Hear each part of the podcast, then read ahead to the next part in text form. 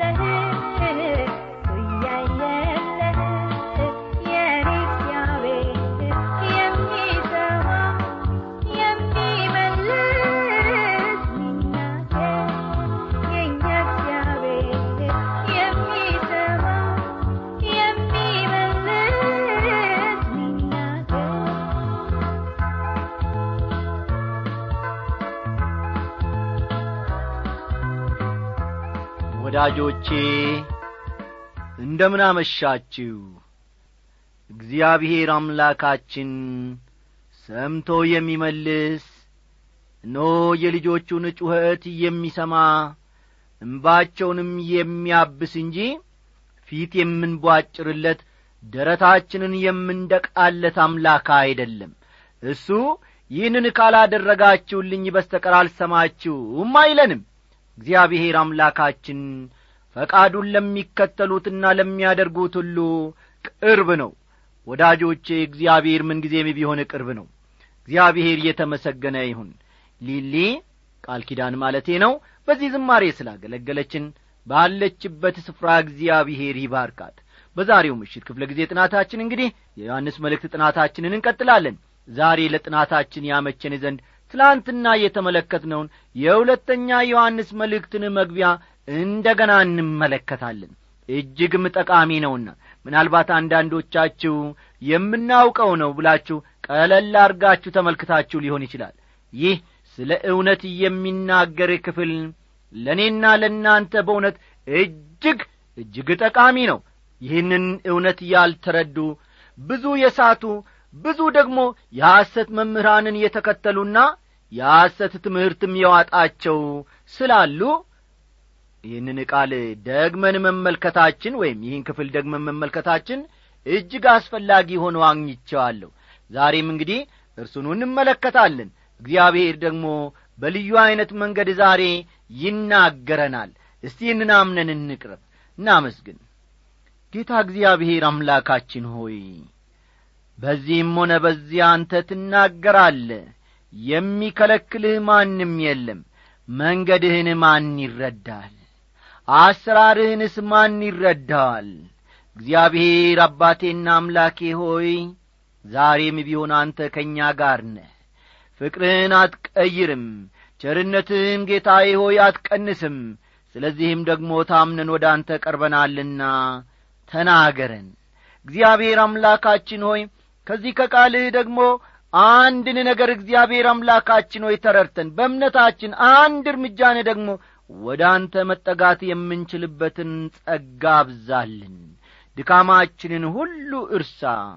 አስተማሪውን መንፈስ ቅዱስ በዚህ ጊዜ ልከህ ደግሞ ለእያንዳንዳችን ሕይወት እግዚአብሔር ሆይ መጠገንን መፈወስን ታደርግልን ዘንድ እንለምንሃለን። በጌታችን በመድኃኒታችን በኢየሱስ ክርስቶስ ስም አሜን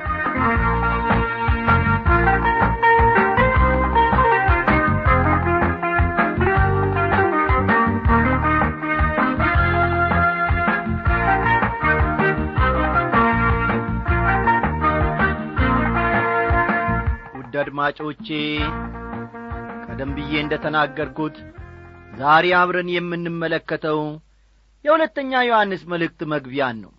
እግዚአብሔር አዳዲስ መገለጦችን ደግሞ በዚህ ውስጥ ይሰጠናልና እስከ መጨረሻው አብረን እንደምንቆይ ተስፋ አደርጋለሁ። እግዚአብሔር እያንዳንዳችንን ይባርክ።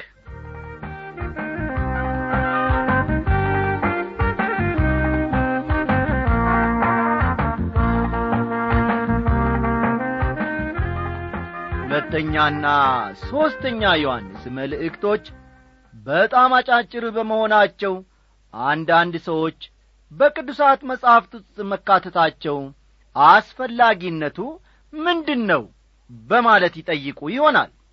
ሁለተኛ ዮሐንስ አስራ ሦስት ቁጥሮች አሉት። ሦስተኛ ዮሐንስ መልእክት ደግሞ አስራ አምስት ቁጥሮች አሉት። ይሁን እንጂ አጫጭር መልእክቶች መሆናቸው አስፈላጊነታቸውን አያሳንሰውም ጠቃሚነታቸውንም ዝቅ አያደርገውም። እንዲያውም የመልእክቱን ጥልቀትና ጥንካሬ ይበልጥ ያጐለብተዋል። እስቲ አንድ ምሳሌ ልስጣችሁ። ይህንም በትላንትናው ምሽት ክፍለ ጊዜም ተናግሬ አለሁ ሐኪም ቤት ሄዳችሁ ለበሽታችሁ መድኃኒት ይታዘዝላችሁ ይሆናል። አንደኛው ክኒን በጣም ትልቅ ነው። መድኃኒት ቤት ወይም ፋርማሲ ሄዳችሁ ስትገዙ ከታዘዘላችሁ መድኃኒት ውስጥ አንደኛው በጣም ትልቅ ነው። ሁለተኛው ዐይነት ክኒን ደግሞ በጣም ትንንሾች ናቸው። ሁለቱንም መድኃኒቶች እየወሰድኩ እያለ ይበልጥ የመድኃኒትነት ኀይል ያለው በጣም ትናንሾቹ ክኒኖች እንደሆኑ እረዳለውን በል ስለዚህም ትንንሽ ክኒኖች መጠናቸው ያነሰ ቢሆንም የሚናቁ ወይም የሚጣሉ እንዳልሆኑ ተገነዘብኩ ማለት ነው የመድኃኒቶቹ ፈዋሽነት በትልቅነታቸው ላይ ብቻ የሚወሰነ አይደለም። ተመልከቱ ትናንሽ መድኃኒቶች አሉ። ትናንሽ መድኃኒቶች እንዳሉም ሁሉ ደግሞ ትላልቅ መድኃኒቶች አሉ። ትላልቅ መድኃኒት ስለሆነ በሽታውን ቶሎ ይፈውሰዋል። ትናንሽ መድኃኒት ስለሆነ ደግሞ በሽታውን አይፈውሰውም ማለት አንችልም። ተመልከቱ ትናንሽ ብቻ ሆነው በቀን ውስጥ አንድ ጊዜ እንድንወስድ የሚፈቀድልን አለ። ትልልቅ ሆነው ደግሞ እነሆ በቀን ውስጥ ሦስት ጊዜ አራት ጊዜም እንድንወስዳቸው ወይም እንድንውጥ የሚደረጉ መድኃኒቶች አሉ። ሁለተኛና ሦስተኛ ዮሐንስ መልእክቶችም እንዲሁ ናቸው ወገኖቼ። በዚህ በመጽሐፍ ቅዱስ ውስጥ ቁጥራቸው አናሳ ወይም ደግሞ አነስተኛ ቢሆንም የያዙት መልእክትና ለሕይወታችን የሚሰጡት መልእክት እጅግ እጅግ ታላቅ ጠቀሜታ አላቸው። የመልእክቱ ጸሐፊ የፍቅር ሐዋርያ በመባል የሚታወቀው ሐዋርያው ዮሐንስ ነው። አስተዋላችሁ? የመልእክቱ ጸሐፊ ማን ነው ማለት ነው? ዮሐንስ ነው። ጌታ ኢየሱስ ክርስቶስ የነጐድጓድ ልጅ በማለት ጠርቶታል። ማርቆስ ምዕራፍ ሦስት ቁጥር አሥራ ሰባት ማርቆስ ሦስት ቁጥር አሥራ ሰባት እንደሚታወቀው ደግሞ መብረቅ ብልጭታ አለው ብርሃንም አለው። ወንድሞቻችንንና እህቶቻችንን መውደድ አለብን። ያ ካልሆነ ግን ከእግዚአብሔር መወለዳችንን አጠራጣሪ ያደርገዋል። ይህ መልእክት የተጻፈበት ዘመን ከዘጠና እስከ መቶ ዓመተ ምሕረት ባለው ጊዜ ውስጥ ነው። መልእክቱ የተጻፈው ከዘጠና እስከ መቶ ዓመተ ምሕረት ባለው ጊዜ ውስጥ ነው።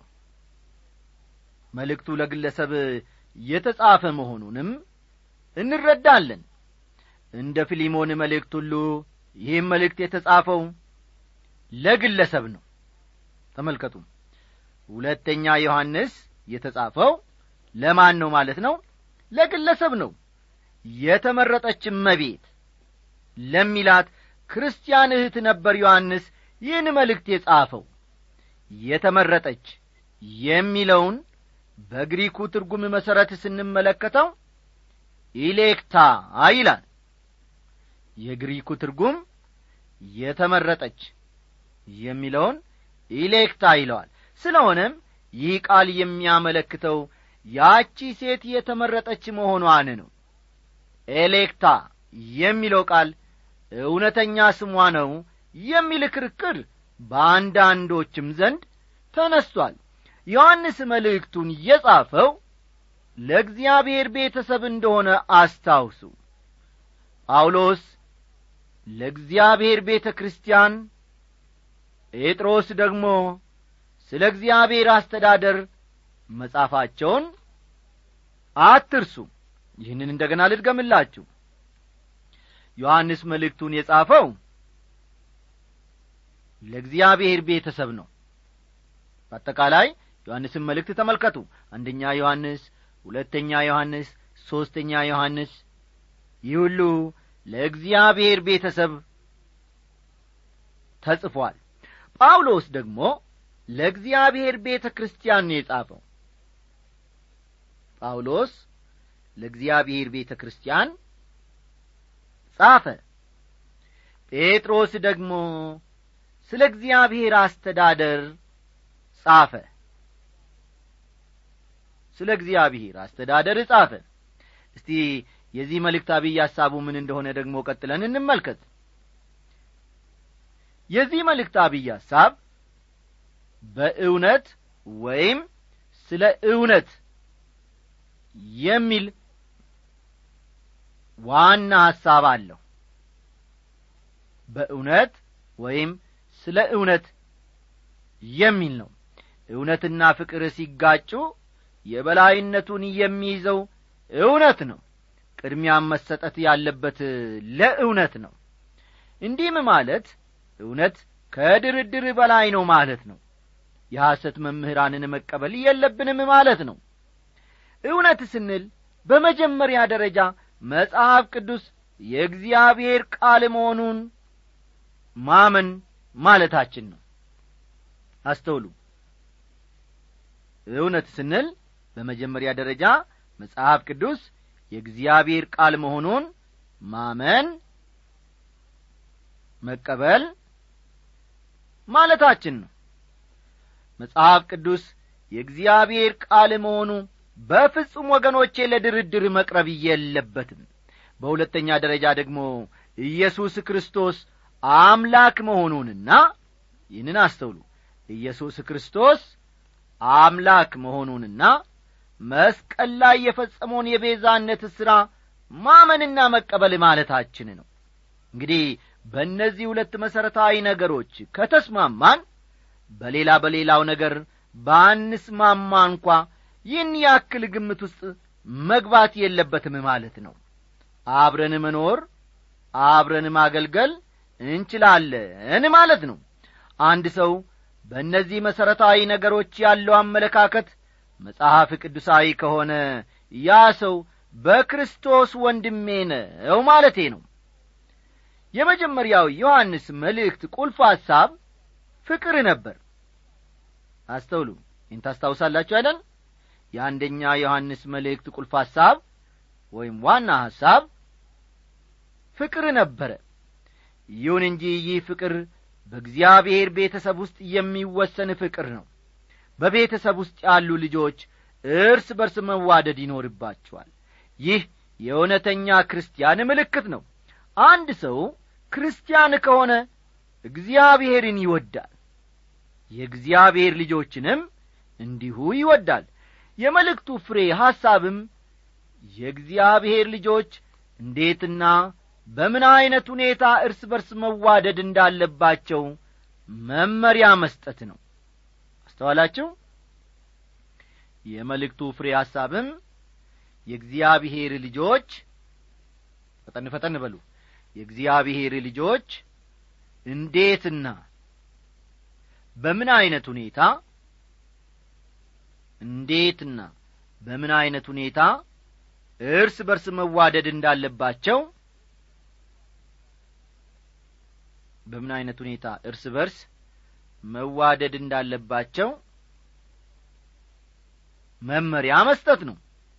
ወደ መጀመሪያው መልእክት ተመልሰን አንዳንድ ነጥቦችን እንደ ገና ማንሳት አስፈላጊ ሆኖ አግኝቸዋለሁ ለምሳሌ ያክል አንደኛ ዮሐንስ ምዕራፍ ሦስት ቁጥር አስር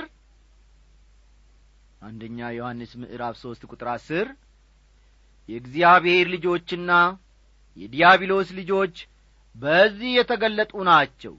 ጽድቅን የማያደርግና ወንድሙን የማይወድ ሁሉ ከእግዚአብሔር አይደለም ይላል። በሕይወታችሁ ጽድቅ ከሌለ በፍጹም ከእግዚአብሔር አይደላችሁም ማለት ነው። ይህ ውጫዊ ምልክት ነው። ኢየሱስ ክርስቶስን ጌታና ዳኛ አድርጋችሁ ትቀበላላችሁ። ይህን እውነት ደግሞ በምትኖሩት የጽድቅ ለሌሎች ትመሰክራላችሁ። ክርስቲያን ወንድሞቻችሁን የማትወዱ ከሆነ እናንተ ራሳችሁ የእግዚአብሔር ልጆች አይደላችሁም ማለት ነው። ይህን የሚለው ዮሐንስ እንጂ ወገኖቼ እኔ አበባ አይደለውም የማትቀበሉ ከሆነ ጠባችሁ ከዮሐንስ እንጂ ከእኔ ጋር አይደለም። አንድ ሰው እውነተኛ ክርስቲያን እንደሆነ የሚታወቀው ተመልከቱ። አንድ ሰው እውነተኛ ክርስቲያን እንደሆነ የሚታወቀው በሚኖረው የጽድቅ ሕይወትና ሌሎች ክርስቲያኖችን በመውደዱ ነው። ሌሎች ክርስቲያኖችን በመውደዱ ነው። አንድ ሰው እውነተኛ ክርስቲያን እንደሆነ የሚታወቀው በሚኖረው የጽድቅ ሕይወትና በሚኖረው የጽድቅ ሕይወትና ሌሎች ክርስቲያኖችን በመውደዱ ነው። በእግዚአብሔር ቤተሰብ ውስጥ የሌሉትን በኀጢአትና በበደላቸው የጠፉ ኀጢአተኞችንስ እንዴት ልንመለከታቸው ይገባል? የዮሐንስ ወንጌል በእርሱ የሚያምን ሁሉ የዘላለም ሕይወት እንዲኖረው እንጂ እንዳይጠፋ እግዚአብሔር አንድያ ልጁን እስኪሰጥ ድረስ ዓለሙን እንዲወዷልና ይላል ዮሐንስ ሦስት ቁጥር አሥራ ስድስት ዮሐንስ ምዕራፍ ሦስት ቁጥር አሥራ ስድስት እዚህ ላይ በጥንቃቄ አድምጡኝ ወገኖቼ ወንጌልን ለሰዎች እስከምናደርስ ድረስ ሰዎችን መውደድ አለብን። ዮናስ የነነዌ ሰዎችን ባለመውደዱ ወደዚያ መሄድን አልፈለገም። እግዚአብሔር ግን የነነዌን ሰዎች ይወዳቸው ነበር። ስለዚህም እግዚአብሔር ለዮናስ እንዲህ አለው። ዮናስ የነነዌን ሰዎች እወዳቸዋለሁ ወደ እኔም ተመልሰዋል አንተም እንድትወዳቸው እፈልጋለሁ አለው። እንግዲህ አንድ ከእግዚአብሔር የተወለደ ሰው ለዓለም ሕዝብ ያለው አመለካከት ይህን የሚመስል ሊሆን ይገባዋል ማለት ነው። ኀጢአተኛውና ኀጢአቱን በአንድነት አንወድም ይህንን አስተውሉ። ኀጢአተኛውንና ኀጢአቱን በአንድነት አንወደውም። እንደዚያ እንድናደርግም እኔና እናንተ አልታዘዝንም ሰዎቹን እንወዳለን። ስለዚህም ወንጌልን እናደርስላቸዋለን። ይህም በጣም አስፈላጊ ነገር ነው። እግዚአብሔር ወዷቸዋልና እኛም እንወዳቸዋለን። አሁን ደግሞ ሌላ ሁለተኛ ጥያቄን እስቲ እዚህ ጋር እንመልከት። የክርስቶስን አምላክነት የሚክዱ የሐሰት አስተማሪዎችን በተመለከተስ የሚኖረን አመለካከት ምን መሆን አለበት የሚል ነው። በዚሁ በሁለተኛ መልእክቱ ዮሐንስ ይህን ግልጽ አድርጎታል። መጠንቀቅ ያለብንም እዚህ ላይ ነው። ቁጥር ሰባት ላይ ብዙ አሳቾች ወደ ዓለም ገብተዋልና እነርሱም ኢየሱስ ክርስቶስ በሥጋ እንደ መጣ የማያምኑ ናቸው። ይህ አሳቹና የክርስቶስ ተቃዋሚው ነው ይላል። የመልእክቱ አንኳር ወይም ፍሬ ሐሳብ ያለው እዚህ ላይ ስለሆነ በጥንቃቄ እንድታደምጡኝ ይፈልጋለሁ እዚህ ላይ ከተዘናጋን ለተቀረው የመልእክቱ ሐሳብ ያለን ግንዛቤም እንዲሁ እየተምታታ ይሆናል። ፍቅር ፍቅር ፍቅር ሲባል እንሰማለን ሆኖም ስለ ፍቅር ስለ ተነገረ ብቻ መጽሐፍ ቅዱሳዊ ነው ማለትም አይደለም። እርግጥ ነው ሰውን ሁሉ መውደድ አለብን። ይሁን እንጂ መውደድ ስለሌለብን ይልቁንም ጥንቃቄ ማድረግ ስላለብን ነገሮችም መጽሐፍ ቅዱስ እንደሚናገርም መዘንጋት የለብንም። ለምሳሌ ያክል ዮሐንስ ዓለምን ወይም በዓለም ያሉትን አትውደዱ ይላል። አንደኛ ዮሐንስ ምዕራፍ ሁለት ቁጥር አሥራ አምስት በዓለም ያሉት ነገሮች በዓለም ካሉት ሰዎች ጋር የተቆራኘ ነው። የምንወዳቸው የእግዚአብሔርን ቃል እንድናደርስላቸውም ነው። ቀደም ብዬ እንደ ተናገርኩት የአንደኛ ዮሐንስ ቁልፍ ሐሳብ ፍቅር ነው። የሁለተኛው መልእክቱ ቁልፍ ሐሳብ ግን እውነት ነው። እውነትና ፍቅር ከተጋጩ የእኛ ወገናዊነት ከማን ጋር ነው መሆን ያለበት? እንግዲህ ለዚህ ጥያቄ የምትሰጡት መልስ የክርስቶስን አምላክነትና ዳኝነት ለሚክዱ የሐሰት አስተማሪዎች ያላችሁን አመለካከት ይወስነዋል ማለት ነው። ከእውነትና ከፍቅር የትኛው ነው አሸንፎ መውጣት ያለበት? ዮሐንስ የሚሰጠው መልስ ብዙዎቻችንን ያስደነግጠን ይሆናል። እውነት አሸንፎ መውጣት እንዳለበት ወገናዊነታችን ከእውነት ጋር መሆን እንዳለበት ነው ዮሐንስ አበክሮ ወይም አጠንክሮ የሚነግረን እውነት ቅድሚያ ማግኘት አለበት። ክርስቶስ እንዲህ አለ እኔ መንገድና እውነት ሕይወትም ነኝ። በእኔ ካልሆነ በቀር ማንም ወደ አባ አይመጣም አለ። ዮሐንስ ምዕራፍ አሥራ አራት ቁጥር ስድስት በኢየሱስ ክርስቶስ በኩል ወደ እግዚአብሔር መምጣት አለብን። ለምን? ምክንያቱም እርሱ መንገድ ብቻ ሳይሆን እውነትም በመሆኑ ነው። ውድ አድማጮቼ ፍቅር መገለጥ ያለበት በእውነት ነው። ፍቅር መገለጥ ያለበት በእውነት ገደብ ውስጥ ነው። አስተዋላችሁ? ፍቅር መገለጥ ያለበት በእውነት ገደብ ውስጥ ነው። የሐሰት አስተማሪዎችን እንድንወድ አልታዘዝንም። በመልእክቱ ውስጥ ዮሐንስ ይህን ይበልጥ ግልጽ ያደርገዋል። እንዲያውም ራቅ ብሎ በመሄድ በቤታችሁ ውስጥ እንኳ በእንግድነት አትቀበሉት ከእርሱም ጋር ምንም ዐይነት ኅብረት አይኑራችሁ ይለናል። በዚህ በሁለተኛውም ሆነ በሦስተኛው መልእክቱ ዮሐንስ መናገር የፈለገውን በሚገባ ለመረዳት ሌላ ግምት ውስጥ ልናስገባው የሚገባን ጉዳይ አለ። በመጀመሪያው መልእክቱ በእርሱ በብርሃን እንዳለ በብርሃን ልንመላለስ ይገባናል ብሎ ነበር። እውነትና ብርሃን አንድ ናቸው ሁለቱም የእግዚአብሔር ቃል ናቸው። ቀደም ብለን እንደ ተመለከት ነው እውነትና ፍቅር በፍጹም መነጣጠል የሌለባቸው ጉዳዮች ናቸው። ክርስቶስ ሁለቱንም ይወክላል። ሁለቱም በክርስቶስ ልውናቸውን ያገኛሉ። እርሱ እውነት ነው። እርሱ ፍቅር ነው። ከእውነት በተጨማሪ በዚህ አጭር መልእክት ሌላው ትኩረት የተሰጠው ቃል መመላለስ የሚለው ነው። ቁጥር አራት ትእዛዝን ከአብ እንደ ተቀበልን ከልጆችሽ በእውነት የሚሄዱ አንዳንዶችን ስላገኘው ደስ ብሎኛል ይላል። ቀጠላ አድርጎ ቁጥር ስድስት ላይ ደግሞ እንደ ትእዛዛቱም እንሄድ ዘንድ ይህ ፍቅር ነው። ከመጀመሪያ እንደ ሰማችሁ በእርሷ ትሄዱ ዘንድ ትእዛዙ ይቺ ናት ይላል።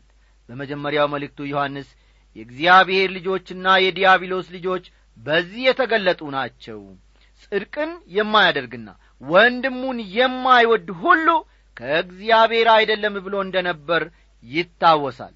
አንደኛ ዮሐንስ ምዕራፍ ሦስት ቁጥር አስር ያ ጽድቅ ክርስቶስ ነው ወገኖቼ። የክርስቶስን አምላክነት መካድ ጽድቅ አይደለም። ይህ በጣም አስፈላጊ እውነት ነው። ሁለተኛው አስፈላጊ ጉዳይ ደግሞ ፍቅር ነው። ብዙ ጊዜ ለፍቅር ብቻ ትኩረት እንሰጥና ለእውነት ሊኖረን የሚገባውን ከበሬታ እንዘነጋለን።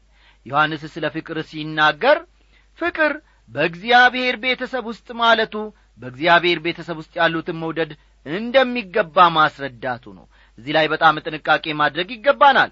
ምክንያቱም ብዙ ሰዎች ፍቅር ሲሉ በወንድና በሴት መካከል የሚኖር ፍቅር ማለታቸው ነው። ለእነርሱ ፍቅር ከወሲብ የበለጠ ትርጉም የለውም በእግዚአብሔር ቤተሰብ መካከል ሊኖር የሚገባው ፍቅር ዛሬ በየአብያተ ክርስቲያናቱ መታየት ይኖርበታል። በእምነታቸው ትክክለኛነትና ጥረት የሚተማመኑ አብያተ ክርስቲያናት ለወንድማማች መዋደድም ትኩረት መስጠት ይኖርባቸዋል። ይህ ለእኔ እንደሚያስፈልገኝ አምናለሁ። እናንተም ፍቅር እንደሚያስፈልጋችሁ እርግጠኛ እንደምትሆኑ አስባለሁ። ፍቅር በእግዚአብሔር ቤተሰብ ውስጥ መገለጥ አለበት በዮሐንስ ዘመን እንደ ነበረ ሁሉ ዛሬም የሐሰት ትምህርት አስተማሪዎች በየስፍራው በየከተማው በየገጠሩም ሞልተዋል። እነዚህ ሰዎች የክርስቶስን አምላክነትና አዳኝነት እንዲሁም ጌትነት ይክዳሉ። ከእነዚህ አንዱ ወደ ቤታችሁ ቢመጣ አትቀበሉት ሰላምም አትበሉት ይለናል ዮሐንስ። ወዳጆቼ ይህንን ጨካኝ ልባችንን ፍቅር የሆነው ኢየሱስ ክርስቶስ በፍቅር መዶሻው ቀጥቅጦ መልሶታል። እነሆ ደግሞ ለእርሱም የሚገዛ ልብን በውስጣችን አስቀምጦልናል። እግዚአብሔርን የምንወድ ከሆነ ሌሎች ወንድሞቻችንና እህቶቻችንን መውደድ መቻል አለብን። እግዚአብሔር አምላካችን የፍቅር ሰው ያርገን። ልቤ ልቤ መች ታፈስ ነበረ ፍቅር ግን ውስጤን ሰበረ ተረትቻለሁ ተሸንፊያለሁ ኢየሱስ የላንተ እጅ ሰጥቻለሁ ዛሬ በፍቅር ተማርኛለሁ ድንጋዩ ልቤ ጠጣሩ ልቤ መች በቀላሉ ታዛዥ ነበረ ያንተ ፍቅር ግን ውስጤን ሰበረ ተረትቻለሁ ተሸንፊያለሁ ኢየሱስ ላንተ እጅ ሰጥቻለሁ ዛሬ በፍቅር ተማርኪያለሁ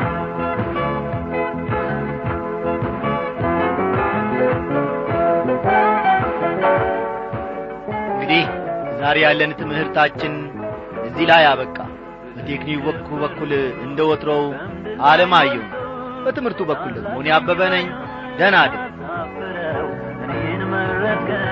አሳጥማጁን ሰው እረ ልዩ ነው።